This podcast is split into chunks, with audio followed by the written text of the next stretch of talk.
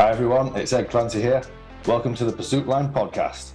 We're going to be talking about everything high performance. We've got some really interesting guests. We're going to be speaking to them about what's drove them to success, the good, the bad, and the ugly. Hope you enjoy.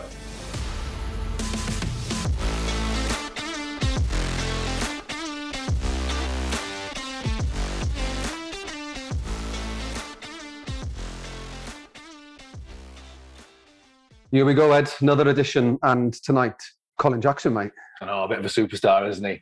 I met him just after the Olympics, so I was already in a bit of a funny place. And I walked into the Question of Sport studio, the green room, and lo and behold, there was Colin Jackson sat there on his own, as you'd expect. I hadn't read the brief, so I had no idea who was going to be there. and uh, I obviously said hello, introduced myself, because, you know, unless he's a keen cyclist, I have no idea who I am.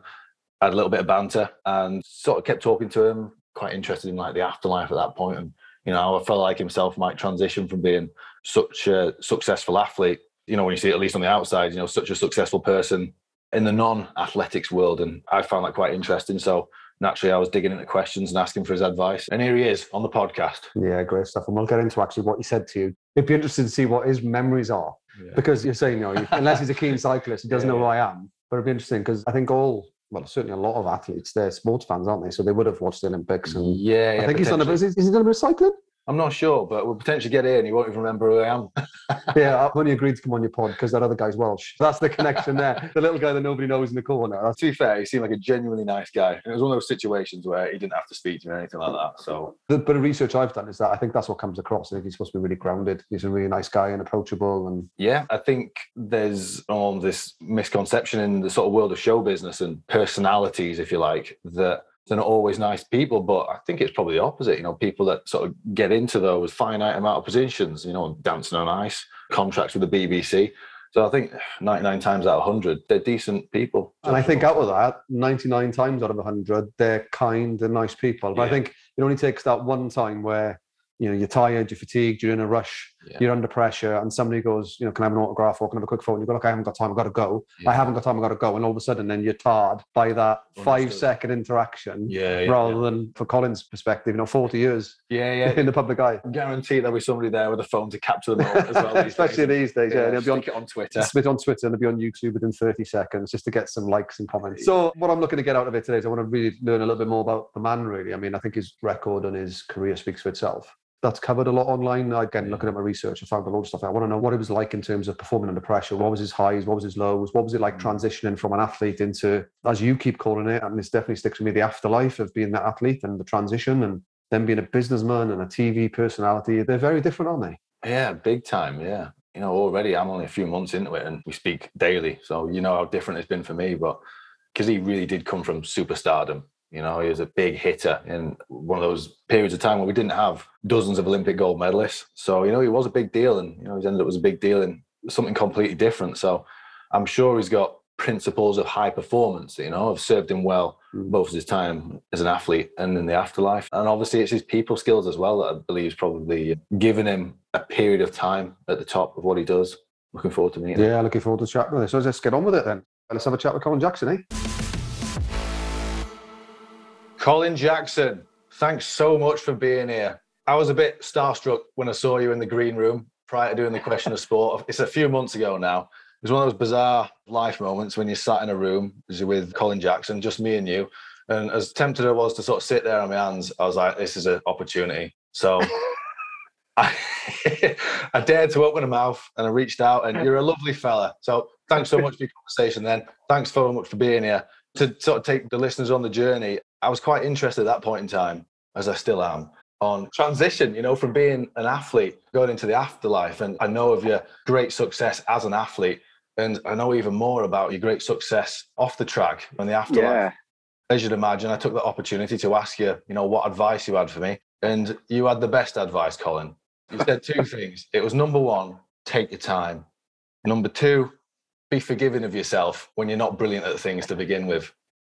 Thanks for that. And I guess my question to you is how did you find it? How did you find your transition afterlife? Do you know what? It's really interesting you say about us meeting in the green room in that sense because it was quite funny because when I sat down and I saw you coming in I was thinking, oh, he's just retired, and I know what he's thinking about all these things.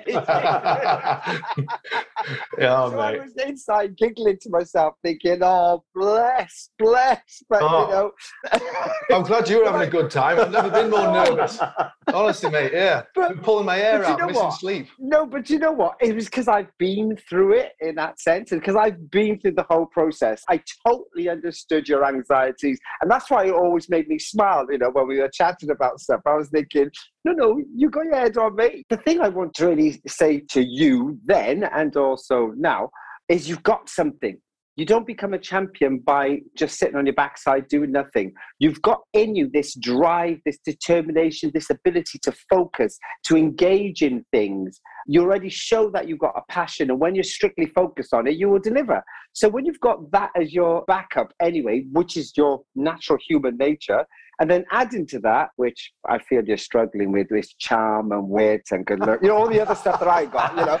Um, the, the chances are you could go somewhere, you know, to be Yeah, totally yeah. honest. So I saw what you're going through, and it was quite exciting for me to see that because all I want to see now is to see you achieve and get bigger and better in your afterlife, is the word I want to use.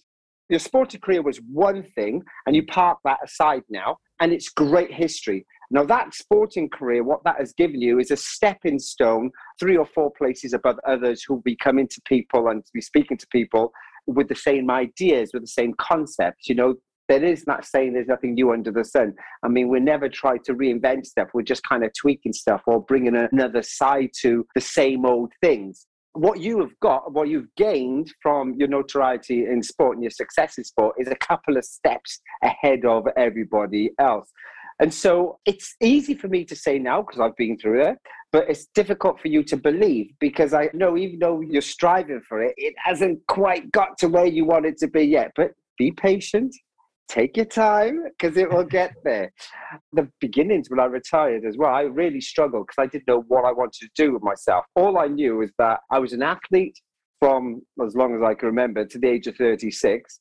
And then I realized, oh gosh, if I have 36 more years living on this planet, what am I going to do to fill that time? I couldn't see what I was good at or where I was going to go. I didn't have any direction because I didn't know what I wanted to do.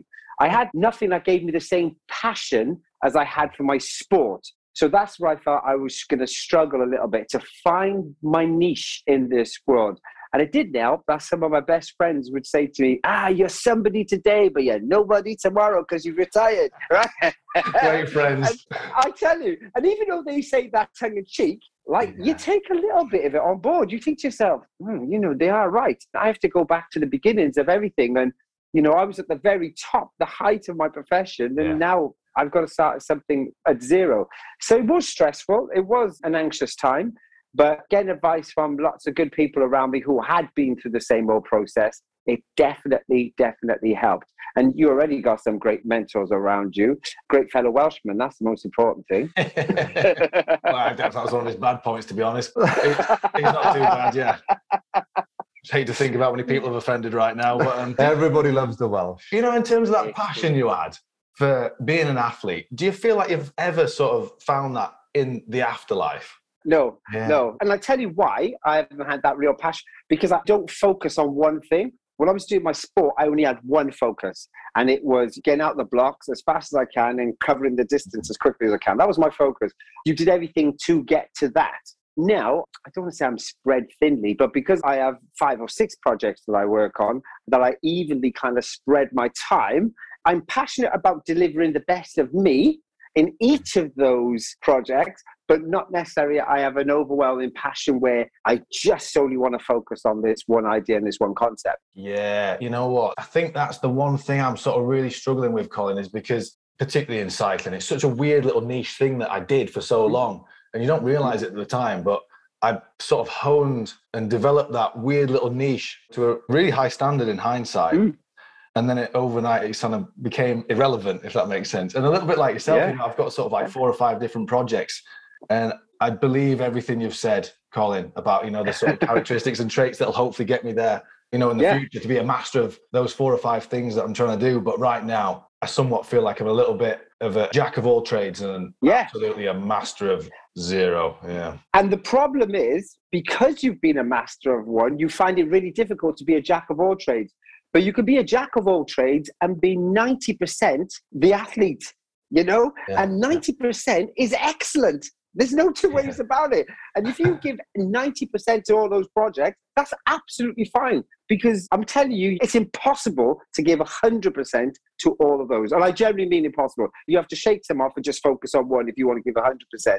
Mm. But when you have the opportunity now to really spread your wings and really put your stamp on things that you've had an interest before, that you feel you can influence in a positive light, then why not do that? Why just be so selfish and just keep it to one?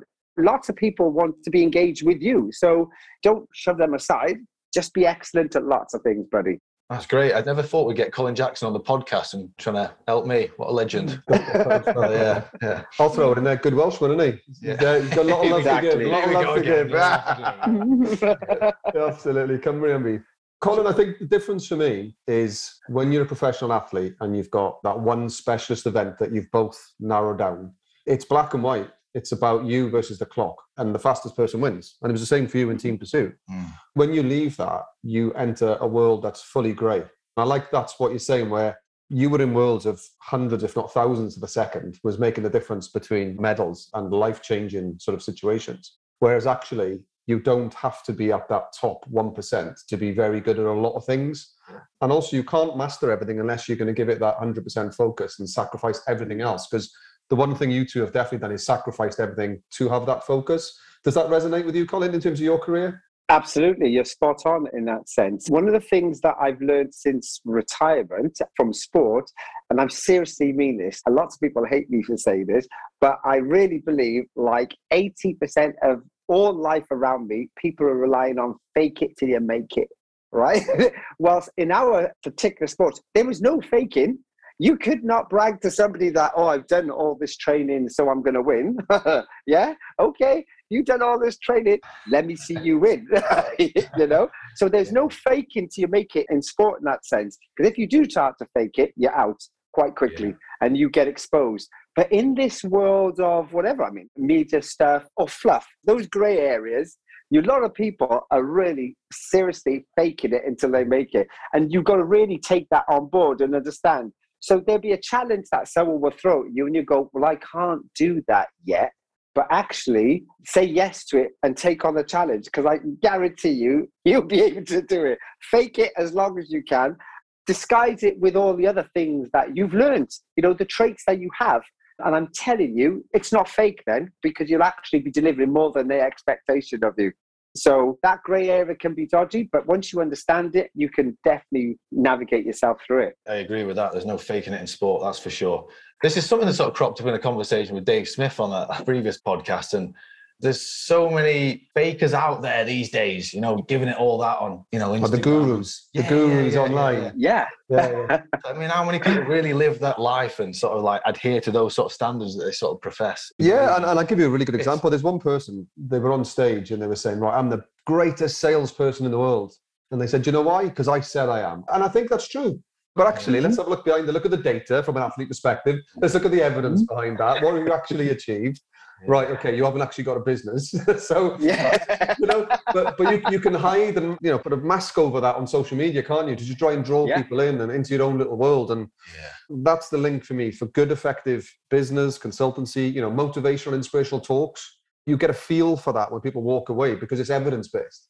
Yeah. It's Mm, not just something that's out in Instagram or Facebook or Twitter. It's Mm. real and it's tangible and there's evidence to back it up. No, spot on. Could we talk a little bit about your career, Colin? You know, your athletic. You happy with that?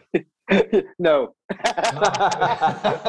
Do you No, like talking about no it? Do you like talking about your I, do you know, I don't mind. I mean, it's my history, isn't it? And I wouldn't be speaking to you today if I didn't have that history. So Yeah. for me, sometimes I don't believe my own career. Um, and, Yeah. and other times people have to remind me of stuff. And I realize when I'm remembering, I'm actually remembering a memory. I can't really remember the action, if you see what I mean. Yeah, So I mean, people will talk about something. I go, oh yeah, yeah, yeah. Oh God, what is that again? Oh yeah, I remember the race, the competition. I can't remember the feel. I can't really speak of it the same way I did when I was a competing athlete. Is it because you're so busy living the life of an athlete that you race, win, lose, draw, and you move on to the next one? You've always got a moving target. You move on to the next thing. So you actually become disassociated with that because you're not living and breathing it because you're moving the next one, if that makes sense. So when you're trying to memorize it, you're remembering the memory or maybe a YouTube video rather than the actual event. No, I put it down to just being old. uh, and that's another, that's, another, that's another thing altogether. But you know, you are actually right. For me, I was very goal focused all the time. So once I ticked off a goal, I'd move on. So if there's a world championships, I'd win a world title and I'd be on the plane as soon as I can because I knew Zurich was in five days' time or I knew Lausanne would be in eight days' time. So I need to get back and get back on the bandwagon, get back focused, get back training get everything in order, ready to continue. So yeah, but in the same breath, I still remember, you know, lots of my statistics and how fast I run. Mm. Sometimes I'd even be able to remember what the wind reading was, you know, in a race. So you get slightly obsessed with the detail as well because you're going to use the detail to prepare the next race. How did it all start, Colin? Because I'm well aware that my generation and you know myself, I had it easy it's never easy, is it? You know, trying to win Olympic medals, world championships, and so on. But the lottery funding made it more accessible, and you see that in the amount of medals that we win these days. And you know, for a fellow like yourself, how do you go about making it happen when you haven't got the might of British cycling, the lottery funding behind you? Well, you make it yourself. You know, you have an internal desire to succeed, and having that internal desire will drive you through to anything. You know, I mean, I was lucky, you know, if you think about it. So I started doing athletics. It wasn't even my first love. Cricket was my first love. And I was playing for the county as a 15 year old, and I was running for my country as well in the same era. So both summer sports, as you can see. And what happened was there was a cricket match and an athletics competition on the same day. The cricket match was three hours drive away. The athletics competition was five minutes walk from my house. So I did the athletics instead of playing the cricket because I wanted to get home to watch Grange Hill, and that's the truth. So it was the reason why I ended up doing athletics, and I never played cricket again. And then because you have that inner drive, like this is what I want to do, then you just kind of ride with it, you know. I remember asking my mum and dad when I was 17. So I joined my coach, Malcolm, at 16. And I remember at 16, him saying to my dad at the time, Oh, he'll definitely make the next Olympic Games, meaning Seoul, Korea Olympic Games, because I joined him at the end of 1983. But actually, I qualified for Los Angeles Olympic Games in 84. And my coach wouldn't let me go because he said I was too young. So as a 17 year old, he said, You're not going. Well, what could I say? I was 17. Now, I used to listen to my coach in those days. That changed after five years, but hey, at the time I was still a listing athlete, a developing athlete. And so I remember once I had that initial qualification for the Olympic Games, I remember saying to my mum and dad, Oh, can I become a full time athlete? And they were like, What are you talking about, full time athlete? There's no money in athletics, there's no such thing as a full time athlete. And I said, Well, can you just support me a little bit and see what happens? And they said, Oh, we'll make a decision. And after a couple of days, they made the decision that they'll support me up until the age of 21. And they say, if I make it by 21, then off you go. But if you don't make it, then it still gives you time to go back to college to learn. And by the time um, you were 21, you'd already won a silver medal, at least in the Commonwealth, right? By 21, I was World Junior Champion, Commonwealth silver medalist, yeah. World bronze medalist, Olympic silver medalist. Yeah. so it was all right. And from there on in, I was getting paid to race. Yeah. So as soon as I won got medals at the majors, I was like on $5,000 a race. And $5,000 a race in the 80s was quite a lot of money. Yeah, yeah, yeah. Especially for a young boy who's just a teenager coming out of teenage years. The cars, the clothes, everything was going on. I bet Llanelin didn't know what made it. I moved to Roath Park then. there you go. That's a big one in Cardiff. If you move in the Roath Park, you've made it. Big time. Did you have any like philosophies or principles of high performance that separated you from the competition? Because, you know, to put things in perspective, I was all right at riding a bike but by the time I'd left the building on my final day, my world record had been broken. Your stud stands for how long? 13 years, is it? Yeah, yeah. I think, oh God, yeah, with the world record. I mean, it was just my best. And every time I went to a competition, like everybody else, you tried to improve your best performance. It just happened that mine was the best in the world. That was irrelevant to me. To me, it was like, it's my PB. And every race I want to go, I want to get as close to my PB as I possibly can, or beat it if I can. So having the world record and owning it for all that period of time was great. And then, of course, when you retire from your sport with the world record, because there's nothing else you can do, you can't carry it all the time. I'm not performing anymore. So when you retire with the world record, then yeah, you can't ask for any more. So yeah, I was happy. yeah, yeah, yeah. And sort of physiologically, do you feel like mm-hmm. you were a bit of a freak of nature? I met Jonathan Edwards once as well, and he's got into his cycling. At least he had done at that point in time. And we were talking. Still is, about, still is. Is he? Yeah, yeah. we were speaking about cycling numbers, and he's quite a slight bloke, isn't he? And Oh, yeah. when you think of fast twitchers, at least I think of big, broad, sort of muscle-bound blokes. But he's a quite a tall, slim sort of thing. But he said he's Yeah. pure fast twitch. And when he started talking about his peak power numbers on the bike, sort of 1600, 1650 watts peak power, that's a lot for a lightweight Yeah. fellow. And I guess Yeah. you'll be the same. You'll be just pure Yeah. fast twitch. Yeah, myself and Jonathan were quite on par in that sense into weight power ratio back in the day. So Yeah. we always used to laugh about it because, like, we were the smallest in the team, much bigger than us. So, you know, our weight to power ratio was pretty good. But Jonathan didn't suffer the same way as me because I was on the track with people. And I was tiny compared to most of my rivals who were like six four, six five, and, and there's me standing at five foot ten and a half, you know, looking at these people like this, thinking, "Oh God." Um, but I wish I had a little bit more size to be a bit more intimidating instead of just being a whippet and just like you know being stealth like over the barriers. I tell you what, the biggest intimidation was your times. I think that was enough. Again, it's facts, isn't it? Just beat the numbers. Doesn't matter how Yeah, big you true. are. It's a lazy correspondence, but it's like golf. Look, golf's going through a phase at the minute where it's all about how far you can hit the ball. Yeah. It's a bit of an ego thing, really. But actually, the game's not about how far you hit the ball; it's how many shots you take. And obviously, Sure. running is the same. It's not about how big you are and how big your six pack and your guns are. It's about well, how fast can you get over the line? And But, you know- As an athlete, you want it all. I want to look the best. I want to have the six pack, the best to die for, the biceps. I want it all in it. yeah, Adonis. You're still on it now, though, aren't you, Colin? You still stay fit now, Yeah. don't you? Yeah, yeah, and I love it. I don't have the same obsession as I had when I was a competing athlete, obviously, because there's not the need. I've certainly a accepted that I build fitness into my lifestyle. Generally, it has to take paramount in my life. So even in front of my work, it has to be the most important thing because if I'm not in the best state for myself, then I can't produce the best for anybody else. So it's really important for me to make sure that I'm in decent shape all the time. And also, it gives me a good sense of mental well being when I've done my workouts and I, and I feel good about myself. Yeah, you know what? It's a book called Exercised, I believe it's called. And I've only started reading it, to be fair, and I'm yet to get into the depths of it. But I believe there's some decent research to suggest that it is rather good for your sort of endorphins and all that and feeling good. And, you know, as soon as I finished going, I just couldn't think of anything worse than getting my bike out of my garage, you know, especially when the weather the weather was turning worse. But these days, more than anything, I just go out because I know I'll feel better. I don't so much care about how I look these days or anything like that. And I don't have any sort of obsession with having a six pack, but it just makes me feel happy. So that's why I go out and exercise these days. And it's only a sort of like two or three times a week on the mountain bike, but it's an important thing, I think.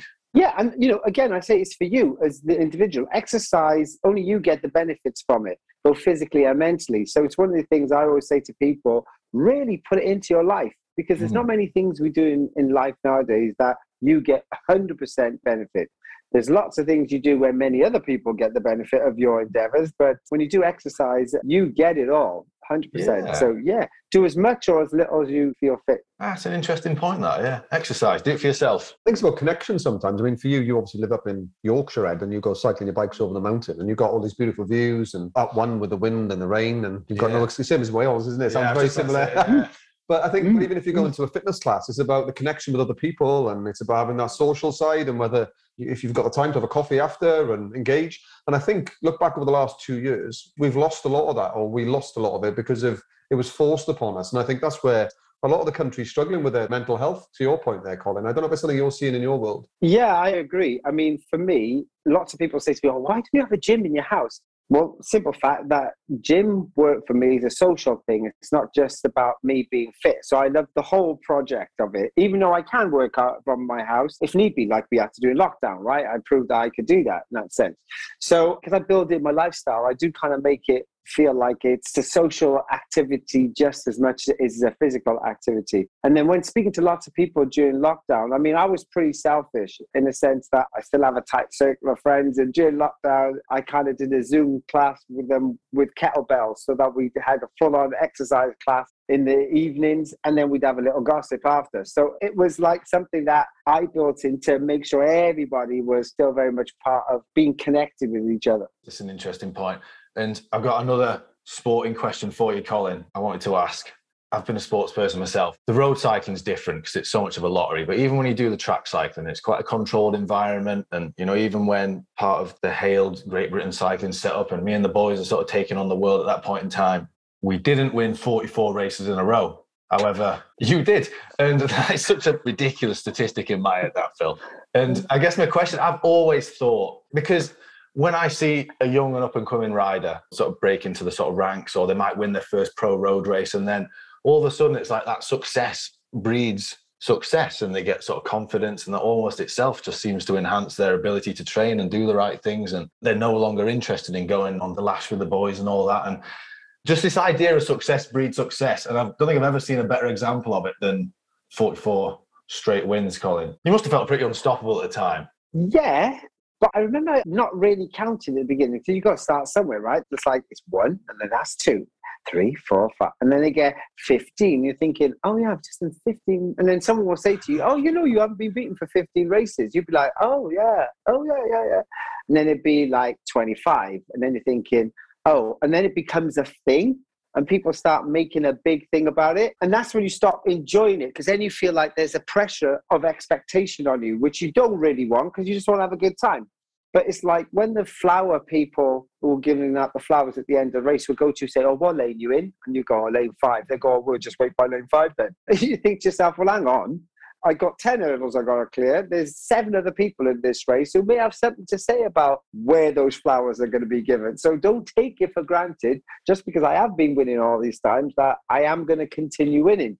It became a burden then more than it became something that was exciting and enjoyable you know yourself as a sportsman when there's a burden upon it it takes away the the fun you know when we're riding competing you still yeah. want to have a laugh and a joke and you just want it to be fun and yeah people started taking it a little bit too serious yeah. in that sense so quite an interesting follow-up question for you because i always probably struggled with that later on in my career colin particularly in like the olympics you know when you've had a, a couple of successful olympics on the bounce I almost mm. felt that not an average result, but status quo was like going there and winning and it's a ridiculous that's expectation it. to have. Yeah, that's it. You. They expect you, know, to go there win. and win your 42nd race in a row, your 43rd. It's just a ridiculous thing to, to try hard not to expect that of myself. But I guess that's well, one of the things like coping with success, isn't it? You're right. Being successful and being a champion is normalized. So you can't go below that norm.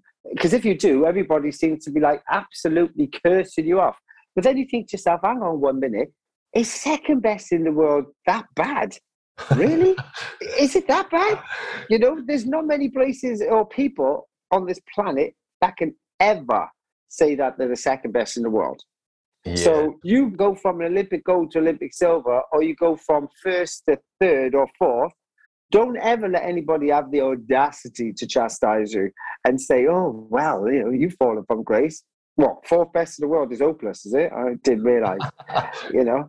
So it's also managing that in your mind. Now I'm telling you that. Now you must probably look at it slightly different. Go, actually, yeah, you're right, right? But somebody's got to tell you this and articulate yeah. it to you, so you believe it and you understand how good you are.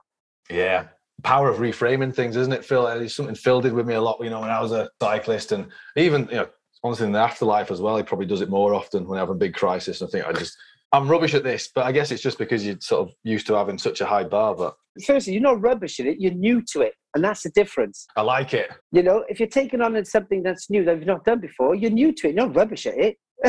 yeah, that's true. Yeah. If you get into your head, right, how long it took you to be excellent as a cyclist, if you apply that to busy, you've got such a long time to go. It's just crazy. But it won't take as long because you've already got life behind you. You've got life experiences. And like I said to you before, you've got so many great traits that you're taking on forward with you that it'll take quarter of the time it took you to be a great cyclist, to be great in your whatever your chosen divisions will be. Yeah. You're good at this, Colin. I'm going to give your number out live on air. Any retired athletes, bring up Colin Jackson for a pep talk. They absolutely fly along. There's been a lot said in the press, though, hasn't there, recently about sort of transition athletes and things like that. But um, Yeah. Yeah, I don't think there is enough support for them, to be honest. And I think that it's getting better as always. It certainly must be so much better now, Colin, than when you retired and you had to probably find your own way. And I would have thought you probably made a few mistakes and few wrong decisions to know where you wanted to go. I mean, could you share some of that with us? Yeah, for me, my biggest problem was saying yes to everything because I was so terrified of saying no. And so if I said yes to everything, it means I had a chance of something. And that's because I didn't know what I could do or what I was capable of doing. I think now where I am in my life, I say no far more and I say yes nowadays, which is one of the most liberating things that you can actually ask for when you can just happily turn things down. And you don't have to give a reason why. It's no because it's no. So that would be the first thing I would have said. But also, I didn't really have anybody to talk to about retirement in the world of sport. Even though some of my good friends had retired in sport, but we never actually sat down like this in this kind of environment and sat down and just chatted about things. Nowadays, I think this is one of the best things that are available is what we're doing right now. You know, when Ed popped into the green room with a question of sport, I was like the veteran of question of sport. I mean, they even gave me a flaming potty plant to tell me how many I'd done, right? In that sense. That's so I got so much experience just in that as well. So it's those type of things that you just look at yourself and it changes every single year. But you will be that time when you will get confident enough to say no. I wouldn't say it was a mistake for me always saying yes about stuff, but it was taxing and it was tiring because you find out then there were things that you were signing yourself up for that you absolutely had no desire to do.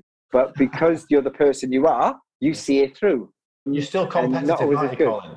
I don't know if I'm competitive. I always just want to do the best bit of me.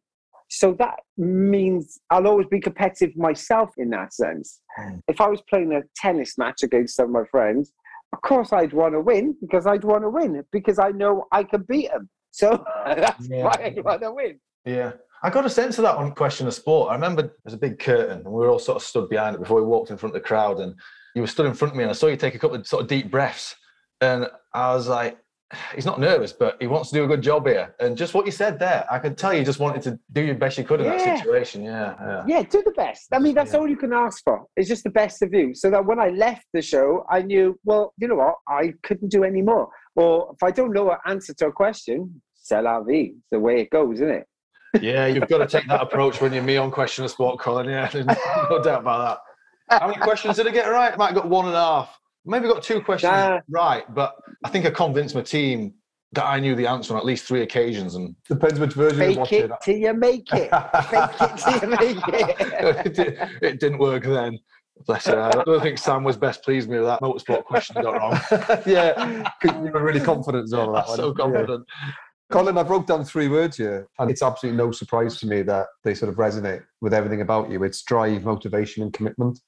Is that something that's the epitome of your career, do you think, on the track and off it? Yeah, hundred percent, and I'm proud of that.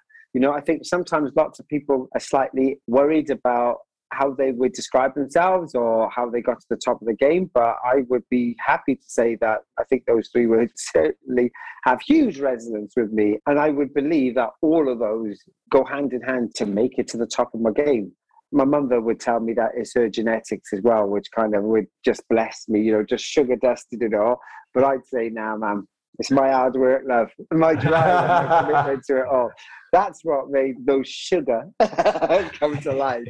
So yeah, More conversation, certainly the last three or four months Ed and I have been having around this. You have to have a certain selfish streak in you to be at the top of sport. You have to have it. You have to be sort of ruthless in your decision making. You value your time, your energy, your recovery, because you have to, because it is literally tough at the top. Did you have a challenge that when you retired, you no longer had that excuse to be selfish? Do you know what I mean? In terms of, well, that was sport. I put everything first. And now it's, oh, well, maybe I should have more time for my family, other opportunities. Because it was a conversation we had today, is what I'm thinking. Yeah, yeah. Was this something that you went through? uh, no.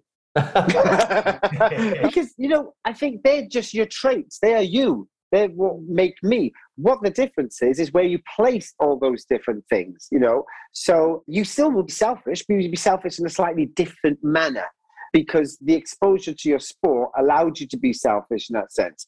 Well, if I was going to a supermarket or going to a gas station to fill up or whatever, I would need to be selfish. I just queue. There's no problem with it because I know I'm going to get the petrol. I know I'm going to get the food. I know I'm going to get served. Whilst when you're competing in that sense, you're not sure you're going to get to the top. So you need everything around you to help you get to the top. And you need to understand you need everything around you. So you take it all because you have this overriding desire to succeed. So I will still have that selfish streak in me, but I won't necessarily need to show it in everyday life. And that goes for all the other things that I do. How I say motivated or I'm dedicated or I'm committed or, you know, I have a drive for something. They're all there in me, but I only use them when it's necessary. Good point, sir. Yeah. The other thing that was crossing my mind was you were saying that there wasn't any conversations for you when you retired because we didn't have those conversations. And another thing that we're certainly getting better at now, certainly as us blokes, is talking about our mental health. Has there been any periods where you've struggled as an individual or you haven't been able to talk about it? Yeah, I think so. On lots of different occasions, certainly in the world of sport. You know, I ended up having an eating disorder courtesy of this real obsession to get to the top of the game. You know, there was certain things I knew I wasn't going to do, so I wasn't going to take drugs or anything like that to get me to the top. But I knew that if I could increase my basic weight power ratio, then that would definitely help my sport. But then because you have that obsession, you go too far. And yet again, I didn't have the guidance really to help me through. So obsession to succeed became an ugly thing. It wasn't something that was really positive. So that was really difficult for me to really deal with. In my career, most probably that was the toughest thing because people would see that you were quite slim and that you weren't eating that much and all this mm. business, but nobody would really come and speak to you about it and you definitely wouldn't want to open up about it because thinking back i always think this is my problem this is what i'm dealing with. And it's got nothing to do with anybody else and i want to do what i want to do because it's me. So adding to that as well being a champion that of course allowed me to have that sense of arrogance about my own personal story. Because if anybody wanted to come and challenge me i could go have you got any medals? Have you got world records? No. So whatever i'm doing is the right thing for me again, that's the wrong attitude, but it was the only attitude I felt would work for me at that particular moment in time. On reflection, goodness gracious, I wish I hadn't. I really wish I hadn't. And I could have spoken to somebody and I could have had a proper balanced eating regime, which would have made me more energized and made me a far nicer person to be around. Because we all know what it's like when people are hungry. You kind of get angry when you're hungry as well. I had to kind of deal with that as well, which was not always cool. Tell you what, it's an interesting point, and it's something that does happen in cycling as well, you know. And I've had teammates in the past that have had problems, and again, you know, when you're in a team of lads, it's, it's something you don't speak about. And I think the ugly truth is not so much for the track riders like myself, where you're lucky enough that the bike bears all the weight for you, and it's just sort of simple power versus aerodynamics equation. But you know, for the road riders that have to sort of win hilltop finishes and outdo us, it's a tough one. And I'm not sure where the answer lies because I think the ugly truth is, to some extent, hungry riders win races that finish at the top of the hills. Yeah, it's hard because they shouldn't be. There's really don't need to. But yeah. until you get truly convinced as the individual that you will make it if yeah. you have three meals, don't worry. And you yeah. will make it if you pack in 10,000 calories because the amount of training you're doing will absolutely obliterate it. But it's all up here. And yes. you don't believe that. And unfortunately, if you don't have somebody to have the conversation with you, then it's going to be difficult because then you blame your success or your failures on your intake of food. Yeah. So if all of a sudden I had 10,000 calories one day and I lost the race, then it was because I had 10,000 calories. Mm. But if I had 1,500 calories and I set a world record, it's because I had 1,500 calories. so there was no reason to my thinking it was just shocking. But I had no expert next to me to talk me through it. And I yeah. guess that's where I kind of suffered. Yeah, there's a direct correlation there. It's that power to weight again, isn't it? In terms of, you know, trying to be as quick yeah. as you can, as lean as you can, and get there as fast as you can. with certainly the road cyclists going up the mountain. But yeah. what about your experience, Ed, in terms of eating disorders or mental health challenges within, you know, elite cycling? Is it something that you've sort of seen? Or? Yeah, all too often I speak to friends that are still riding bikes. And I did this myself, you know, a long, long time ago to start my career the number on the scale in the morning almost becomes your metric for success. And back then, you know, before you've really got a grasp on how the world works, you sort of base your self esteem, your confidence everything on what the number on the scale said at the start of Damon. You know what Colin said, it's almost like confirmation bias. If you have a great day and you've been light on the scales that morning, it reinforces what you think you already know. And it's like, I've had a great day because I was light this morning. And the next day you might completely run out of energy after two and a half hours or whatever it is, but you'll just dismiss that on the grounds of, I don't know, something else, or you were tired rather than the fact that you simply didn't have any food. Mm. It's a slippery slope. I think it's getting more prevalent in the sort of pro road cycling ranks. I don't know what the answer is. People have to have got to be educated. They've got to mm. want to buy in as well. Mm. They've got to believe that there is an alternative to being hungry all the time. We need to get off this short-termism approach. It's got to be sustainable approach. To all of you, you know, elite athletes. If you burn those matches, if you don't have enough calories, it takes you days to recover. So therefore, mm. when you're training, you're not getting the full benefit from it. And science tells us this, and we've got to allow science and facts to win us over rather than that emotion and that competitive conversation with our colleagues and teams and competitors. But I think we need to educate really early get into the youngsters really early so they understand what they're doing and get a nutritionist. I don't know why they haven't pulled people like me and you in to talk to youngsters who are up and coming and say, don't fall down that path. Yeah, I was successful, but trust me, I'd have been so much better if I'd have had a thousand more calories a day. I mean, I'd have been obscenely fast. I mean, I was fast enough, but I would have been obscenely fast. And I have those regrets today now mm. because I know I'd have been a much better athlete you know, I wouldn't have had so many injuries for a start, you know, because that's all linked to, to your nutrition in that sense. I'd have had more energy. I'd have been a better person to be around. I would have enjoyed my sport so much more. And certainly as I was getting more and more successful, I wouldn't have adopted this business like attitude with it because I was hungry. You know, it, was, yeah. I, it was, I could have had a good time and I would have enjoyed my youth. It is a part of your life you can never get back again. So mm. you should really, if you can, enjoy it. Yeah. I love that. Oh, it's great advice. And again, we'll be giving your phone number out at the end of them. yeah. For those watching on YouTube, just drop them into the comments. You'll see. Last few questions, Colin, if we may. Yeah. What is it about you that's sort of allowed you to be successful off the track? Because you are a household name, you're a TV personality. You know, for me as a Welshman, it's extremely proud of everything you've done, and, and everybody looks up to you on TV. You're always beaming, you're always smiley. You're one of those sort of household favorites. What is it that you learned from your sporting career that you take forward for this longevity? Do you know, I feel like I'm really honest. I don't try to be anybody different than I am. I mean, as you see me now, when I say bye bye, bye bye, bye bye, you know, if you call me in half an hour, I ain't going to change, you know? And I think honesty is always one of the most important things. And TV makes you really transparent. So I think people can see through when someone's been a little bit fakey or flaky or both. And I think people really see that. And I just kind of try to be me. And also, I feel that I allow everybody around me to be human. Nobody's perfect. There is no perfect specimen on this planet. And so allow everybody to have those failings, I think also is really important. And I'm happy to admit what my failings are. They're part of me. You know, you can't get just 180 of me. You got to get 360 or don't bother having any of me. Yeah. I do remember a couple of times watching, I can't remember which athletic competition it was, but within the sort of review of the performance, the journalism was kicking in about we're taking one set angle on a disappointing performance of someone.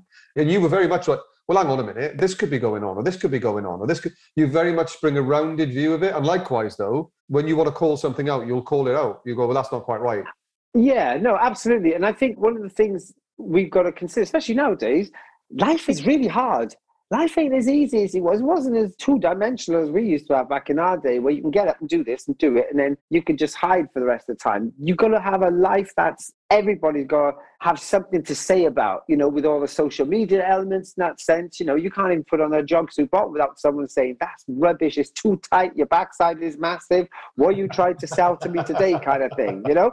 All this type of thing goes on. So nowadays, you've got to look at their whole life. And we all know how things can affect you when you're talking at the very highest level. You cannot go into any competition 97% up there. Even Usain would struggle going in at 97% because you need to bring your best game all the time. Because if you don't, someone else does, and they're very happy to take the crown off your head quickly. So it's really important for me that, yeah, you have that understanding and give them the chance to speak. But also, mind you, if I know there's nothing wrong with you and you just failed, I will give it to you. Double barrels. Just fairness, I think, isn't it? Yeah, yeah. So, what type of things are you up to now, then, Colin? And what's the future look for you? I think I read somewhere. Have you been struggling with your knees again recently, from a personal perspective? Is that right? Oh, yeah, I mean, I've been lucky enough to get them treated on stem cells. So when my friends the doctor kind of said to me, "You should try this, you know, and see if it works," I was like, "Okay." Well, my knees have been giving me a little grief, especially because I wasn't training so much. I hate leg days. Let's be honest. If someone says to you they love a leg day, I feel you're lying. Um, I kind of would just be happy to work on a nice back and nice little six pack going on and forget the quads. And I think when you've had 70 operations in your previous lifetime, the cartilage, the ligaments, they start to grind when you're not looking after the joints to help support around it. And so I kind of ignored them. But lucky enough, I've had three of my four doses of my cell cell treatment. I've just got one left then. And you never know. I could be back on that starting line with knees half my age. Cycling's the answer, Colin. That's what we're missing here. no, no, no, no. Fishing. Oh, Fish. Exactly, yeah. And what's the next thing on the horizon, Colin? What's your focus on over the next sort of six, 12 months or so? We've got a packed TV schedule sport wise, athletics. We've got World Championships, Commonwealth Games, European Championships. They will all take place in the summer. We've got World Indoor Championships next month in March. But also, I've been kind of working on a project called Wings for Life World Run, where we raise money for spinal cord injury research, which is really neglected a lot. And when you look at statistics, how people can suffer from spinal cord injuries, we shouldn't neglect it so much. So, Wings for Life Foundation is the sole charity of Red Bull. So, Red Bull very kindly look after all the administrative costs for our project. And so it makes that every single penny that we raise goes to spinal cord research. And last year we raised just over six million euro on the running event itself, which was a great figure for us because you know every penny of that goes into the research. It was great. Amazing. Is that the one where they run as far as they can over a set period of time? That's right. It's May the 8th this year. So what happens is you start off running, and then 30 minutes later, we set the catcher car off to close you down. It starts at 14 kilometers and then it goes up in increments all the time. So the furthest we've had is just shy of 70 kilometers. My friend won it in 2020. Never. British lad, Michael Taylor. Yeah, yeah, yeah, for sure. Yeah, yeah. Yeah, yeah, yeah. 67k. Yeah, yeah. Did you present him with the award or something? Yeah, yeah, yeah, yeah, yeah. I gave him a call. He couldn't believe when I spoke to him. He went, What? Colin Jackson? I was like looking around thinking, I grabbed a mirror quick and I went, I think so. Yeah, he's a good it friend of mine. I really was literally cool. having coffee with him last week. Oh, fantastic. There you When you go. did that virtue, it was fantastic. This happens all the time, Colin. He just seems to know everyone. What happened to you in Dubai last week? Oh, you did? Yeah, I was in Dubai last week and I met one of his mates out there. No, yeah. That's Welsh get everywhere. That's Welsh get everywhere. We get everywhere. Another Welsh one was it? Quality No, good, no, see? no. Ah, Ah, brilliant. Brilliant. So some great stuff mm. coming up. So people that are extremely fond of you and listening to you on this podcast, where's the best place for them to keep up with Colin Jackson and what he's up to? always on my Instagram. I think people always laugh about that. People say to me, You're not supposed to use this so much as a diary. And I went, Don't tell me why I should use my Instagram for. I can use it for what I want. So if I want to use it as a diary, if people want to see who I am, then go look at Colin Ray Jackson on Instagram. And if it's not got a blue tick, it's not me. Brilliant. You, and surely, if you haven't already, you've got to get a coffee deal at some point because you love your morning coffee, I see. Oh man, honest to God, coffee is one of the best things. It's the elixir of life. Trust me. I love coffee, love it. Even though my doctor told me I should have so much, but hey, they're not always right, doctors, right? Colin, I think we could chat for hours about this. For me, it's been an absolute honour to chat with you, and I really appreciate your time. It's been a fantastic conversation. It certainly reconfirmed a lot of things about us men having to talk more. That's one of the big takeaways, and not just around mental health, but physical health as well. You know, and I'd like to thank you for sharing your story there with us. It's not always an easy thing to talk about, and I think that people like you speaking up is a massive, massive sort of thumbs up, and hopefully, it'll encourage more to put their hands up and ask for help as well. So, thanks so much for your time from me. Colin, can't believe we've got Colin Jackson on the line, to be fair. And there's a couple of things we mentioned earlier. You mentioned the importance of saying no, and we spoke a little bit about the sort of selfish streak that fellas like me and you might have. With that in mind, thanks so much for saying yes. And, you know, from what I've seen, you've been so generous with your time today. You know, thanks for getting back to me and getting in touch. Colin Jackson, what a legend. My pleasure, always, anytime. Cheers, Colin. we recorded Colin Jackson's podcast last night. You stayed overnight, and here we are the morning after, just was on that longer gap to reflect on it. So the morning after the night before, What's your initial thoughts and reflections on the conversation with Colin? Uh, I think the things that stood out the most is that he's a nice fella, someone that's nice and humble. They're not necessarily traits you'd associate with a winner and success, but for what it's worth, I think they are. And I think being a decent person and making time for people and I don't know, just being a good bloke gets you places. And I think, you know, the way our interactions with him, you know, from the moment I met him to sort of like staying in touch and I know the sort of way he's kept in touch with me. And like, you know, when we offered up this, you know, was all over it and he was generous and kind. And I know he spoke a lot about sort of protecting himself there and, you know, being selfish and saying no to things, but he's a genuine, humble, honest, kind bloke. And I think that gets him places. I agree with that. I think my immediate reflection this morning was I think it was a really timely podcast for you on the journey you're on. You know, in terms of time frame, we're probably what six months out from Tokyo Olympics, so therefore yeah. six months into your Olympic retirement, and only six weeks into your formal retirement post the Track Champions League in December. Yeah. So he was really keen to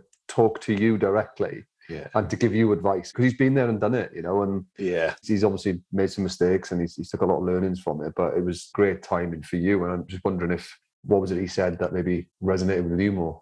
I think it's when he said, "Ah, bless, I've seen this all before." I think it's like, yeah, that sort of voice of wisdom, and that he has seen it all before. He's been there, he's done it himself, and you know, when I walked in there for that sort of little moment in question of sport in the green room, he could read me like a book. He knew I'd retired. I didn't know that at the time, but he'd obviously seen it on TV or something, or been keeping up, and yeah, he could read me like a book. He knew what I wanted to hear, and yeah, now he's great like I said, as much as it was great having him on our pod for our benefit, you know, I think I really benefited from his words of advice and wisdom. It was fantastic. And it gives us sort of outsiders, the non-elite sports people, a little bit of an insight into the conversations that can take place. And I think there's a gap missing, I think, in terms of helping and supporting people to transition out of elite sport.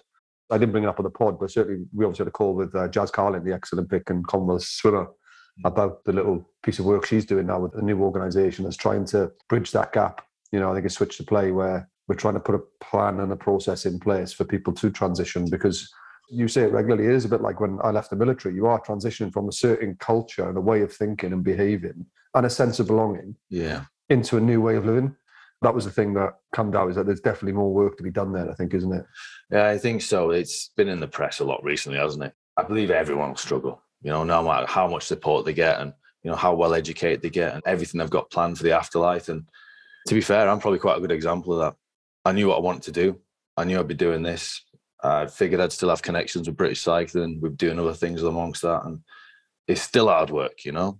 I still had great support from British cycling. Ben Quilter, give him a little shout out, the lifestyle performance fella in British cycling, and I couldn't have really had an easier transition. But as you know, Phil, you know we've still had some dark days and big doubts and worries before and during the afterlife, and it's not an easy thing how much more support do we need to give people? I don't know. It's a difficult question because in my head, I do still think it's got to be a performance focused thing. And to be fair to everyone involved in that sort of afterlife process, we're there to win medals. Yeah. And, you know, when I signed up to be a cyclist when I was 17, 18 years old, nobody ever said that, you know, there's going to be a great job for you to walk into afterwards. Nobody ever said that, you know, there's going to be a big bumper pension payout when you retire when you're 36. You know, we knew that, you know, your mum always told you. So I think athletes have got to take a bit of responsibility themselves as well. I'm not saying we don't need any more support or things can't be better, but it's a combination of two, isn't it? You know, it's learning and helping support the athletes in the transition. At the same time, I think the athletes have got to remember what they signed up for. Yeah, I think so. Two words that jump out for me are sort of ownership, ownership from the individual, and also providing some opportunities for them, and also understanding that it may be a fourth, fifth, sixth thing that you stumble into or you have a go at that actually sort of fits well with you if you're going to accept that, that five or six time, that's going to take time. So for six, 12, 18 months, two years, you can be feel a little bit lost. Yeah. And I think it's important to have that strong network of people that understand that journey you're going through, but also there to support you through that for you to try things. And yeah. it's okay not to like something. Yes. That's something that came out of you know the talk with Colin yesterday. It's all right to not be brilliant at something. Mm-hmm. And that takes a bit of getting used to like you don't realize it at the time, but you become same in your military life. You become very, very good. You become a someone, you know, in that world, and then all of a sudden you're not sort of hailed and praised for that weird little niche thing that you were so good at. Yeah. And just to give people a bit of background, I suppose, with the military, I mean, you could do 6, 12, 15, you know, 35 years of your life to, mm. you know, one organization and one job role. And you may have different levels of management and leadership within that. But the day you come to leave, it's almost like you expect like pipers down the main road, you know, just to be piping you out, you know what I mean? And there's a big band celebrating your Yeah. career. But the reality is, what normally happens is you go up to the equivalent of HR, you hand your military ID card in yeah. to some young member of staff who's probably only been in a year or two, so they don't understand what you're going through, Mm. and then they just sign it off. You're like you're leaving shit, as we used to call it, Yeah. and that's it. You know, you've handed all your kit back, and you walk out the gate for the last time, and you can't get back in because you've handed your ID card in. Wow. That's a lonely walk Yeah. or drive out of that gate I can't imagine. for the yeah. last time. You've- literally just given everything over. Yeah. So I think that's the crossover with elite sport. You feel like you've lost everything, and unless you've got something to work towards to try, Mm. It can be a very difficult time and situation. And I think as people transition into roles as well and jobs, and if they've been with an organization for a long time, they feel trapped sometimes. And it's like a prison without walls that they're going to go, well, I'm not happy. I don't like my boss, don't like my manager. My job isn't fulfilling me anymore. I think I'll leave. Oh, well, the grass isn't always greener. That self doubt kicks in. Mm, and Yeah. Before you know it, you've lost another three or four years of your life in a job that maybe you're not fully engaged in because you Mm. feel trapped by nothing else than your own thoughts. Yeah, no, I think there's definitely a lot of parallels. Perhaps the only difference being that I'm keeping hold of my fob for the British cycle. yeah, make sure you get in the track. But it's difficult making change, isn't it? Yeah. Change is difficult, and it's a great example. You know, leaving your place of being for the last, in my case, twenty years, in your case, thirty-five, whatever it was. You know, and Mm. Yeah, difficult. But no, it got me thinking. That's why I thought it was a great podcast and what a great guy. And we were just really privileged to have him on the pod, didn't we? absolutely, yeah, what a guy. Legend. Cheers, Colin. And I hope you enjoyed listening to that. Cheers, guys. Hey guys, thanks for listening in. Hope you enjoyed that episode. Come and follow us on social media. Just search for Pursuit Line, your preferred platform. We're on Instagram, YouTube, Twitter, and LinkedIn. Interact with us and let us know your thoughts. Catch you next time.